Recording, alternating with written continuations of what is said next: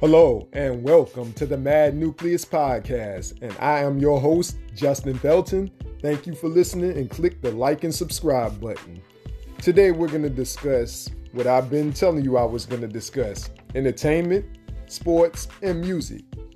And we're going to start off with entertainment. First, with Shang-Chi. You know, movies and television. We're going to do Shang-Chi. Uh, it dropped this week, and by all accounts, it's a good movie, a great movie, and it's been doing very well at the box office, especially on this Labor Day weekend. You know, it broke some records at the box office, and like many other movies, I have my concerns and my enthusiasms. And one of the enthusiasms was, was it going to be a good movie? And it seems like it is, but I have to see it for myself. And you know, we'll see what happens with that. And and my concern is, is it gonna, you know, stay true to the roots of traditional martial arts? And you know, we know it's a comic book movie or whatever. You know, are they gonna, you know, pay homage to the Shaw brothers or Golden Harvest? You know, with the the action and stuff because ain't nothing like good old fashioned action without the CGI, without you know so many wire stunts and you know what have you. But you know, it's by all means just about everybody I know liked it or loved it. I'm going to go see it. I have not seen it yet, so this is not a review. I'm just here to give you the breaking latest news on it, and you know, we'll see what happens with there you know. And next we got Candyman. That dropped last week. Now this is different.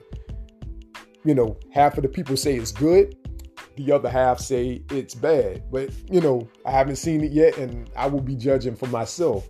But let's not act like that Candyman doesn't have a real legacy.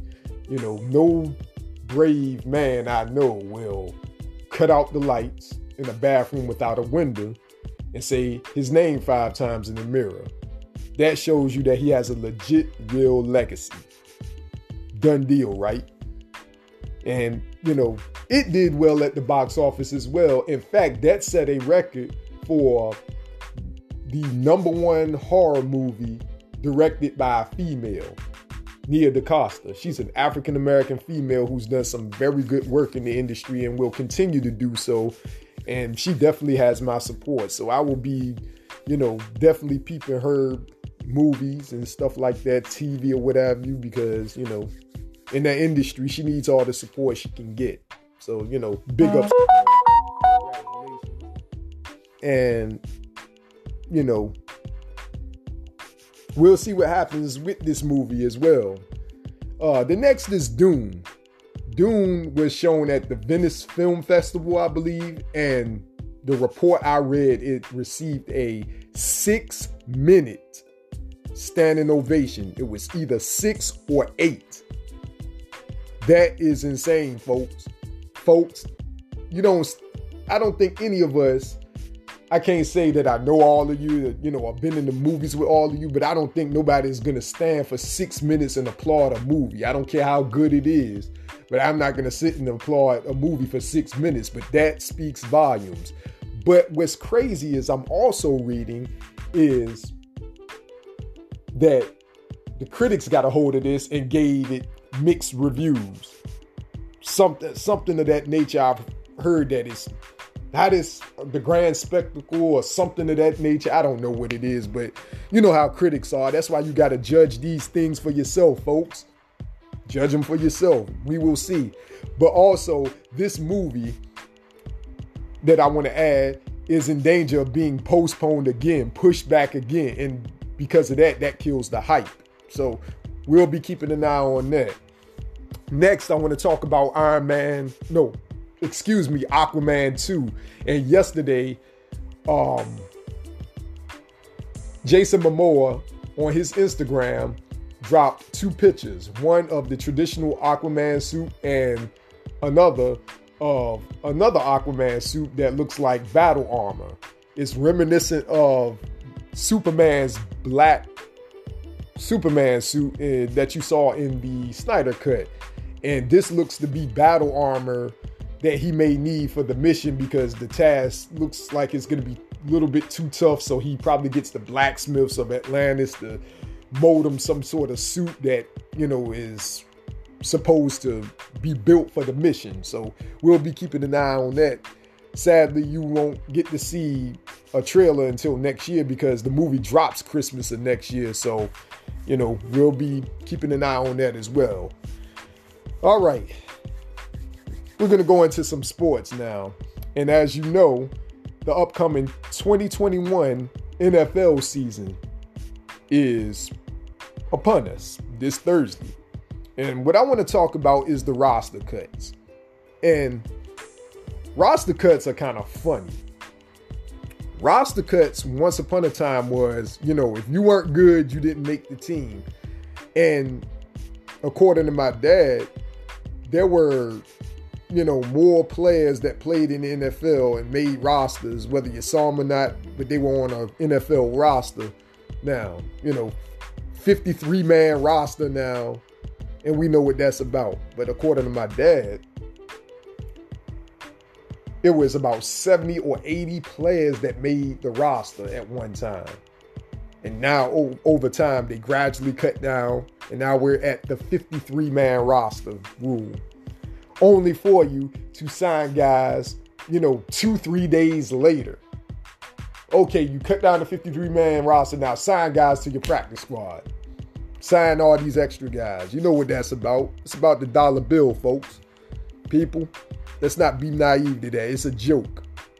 You need more than 53 men on a football roster.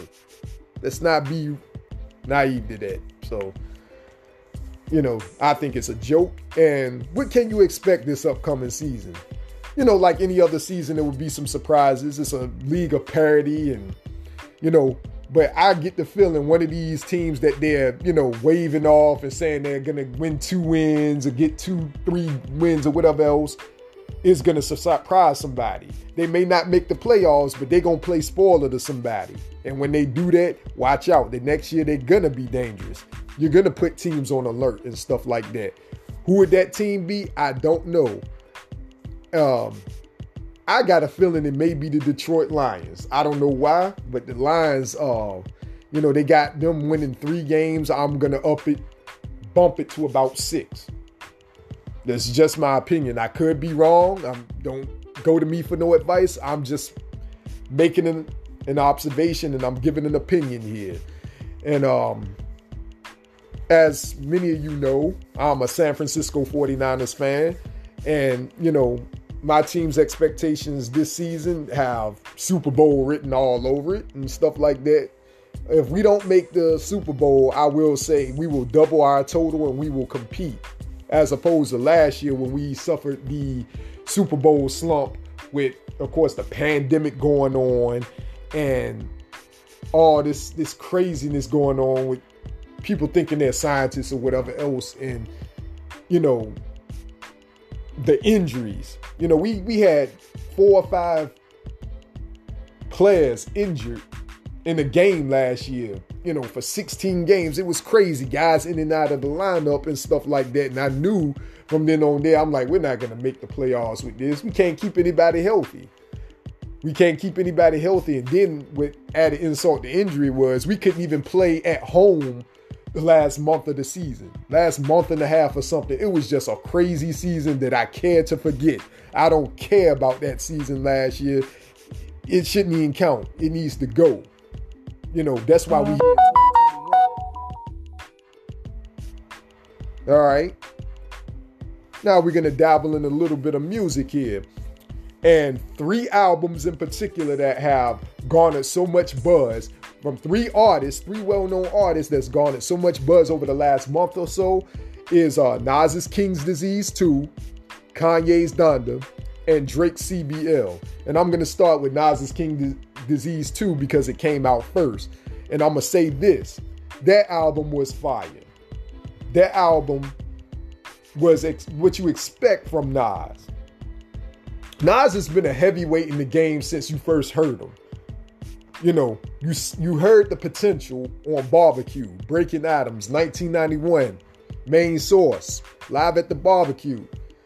Then you found out that the dude is a heavyweight when he dropped Illmatic, and so on and so forth. So it's no surprise that something like King's Disease 2 would be a hit. And I will say with this album, over half of his songs are standout songs. You don't say that about too many other albums, you know, that have standout songs that half of them stand out that it's so hard that you can pick a favorite. But with this right here, it has about what 12 tracks and six of them are standout tracks. My favorite being Store Run, with nobody being a close second.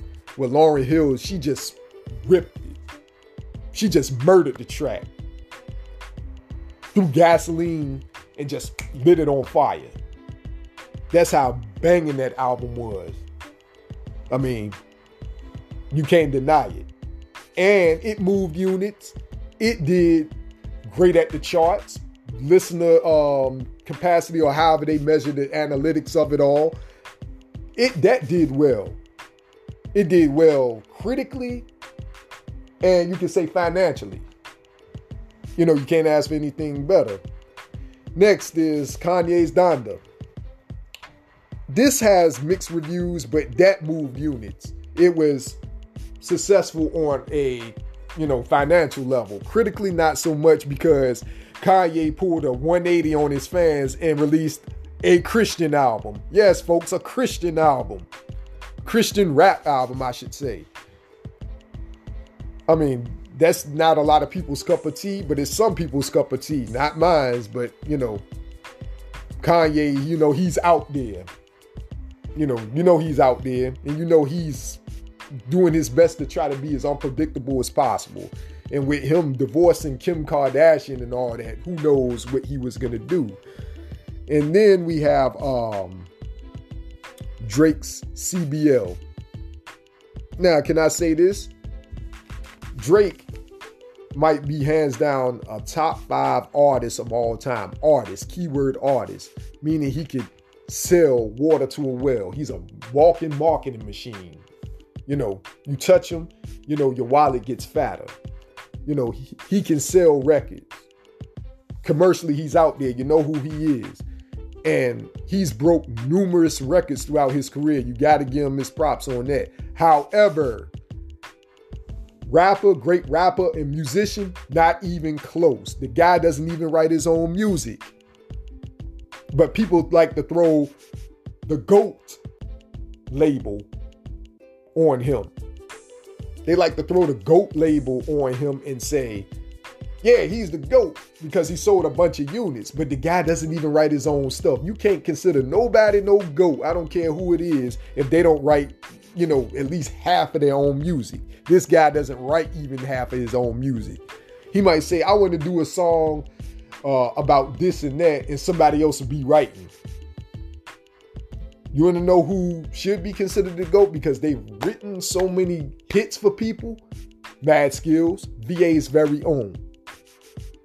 CyHi the Prince, whose Skillz may have passed the torch of ghostwriting to. Those guys should be considered the GOAT. No, it's not their voice rapping it, but they wrote it. They're the reason why you love those songs or those albums. That's how I go with them. But you cannot deny Drake's impact on the game today, and you can't deny that he's a great artist. Probably top of all time up there with Jay Z and, you know, Michael Jackson and those guys. You know, you cannot take that away from him. And his his music isn't everybody's cup of tea uh, I would equate him to the likes of LL as far as material of his music, you know, mainly for the ladies. And, you know, then you got the other side who like Nas, who like Nas's type music, more thorough, more, you know, true to the root of what hip hop is, you know. That's what people like. So, in conclusion, that's what you have with these artists and their albums. And I'm gonna say with Kanye's Donda is um he took subtle jabs at Drake. I've heard. I didn't hear the album, but I've heard he's took took some subtle jabs at Drake or subtle jabs at uh, a couple of people he may have been mad at, and you know that might be worth a listen. You know, It's all to sell records and get listens and get the analytics up and stuff like that. And you know that concludes our um, session today of the pilot episode of the Mad Nucleus podcast. Again, thank you for listening. And I don't want you to be bored by this podcast. You know, don't forget to click the like, subscribe, and favorite button. And I'll see y'all soon. Later.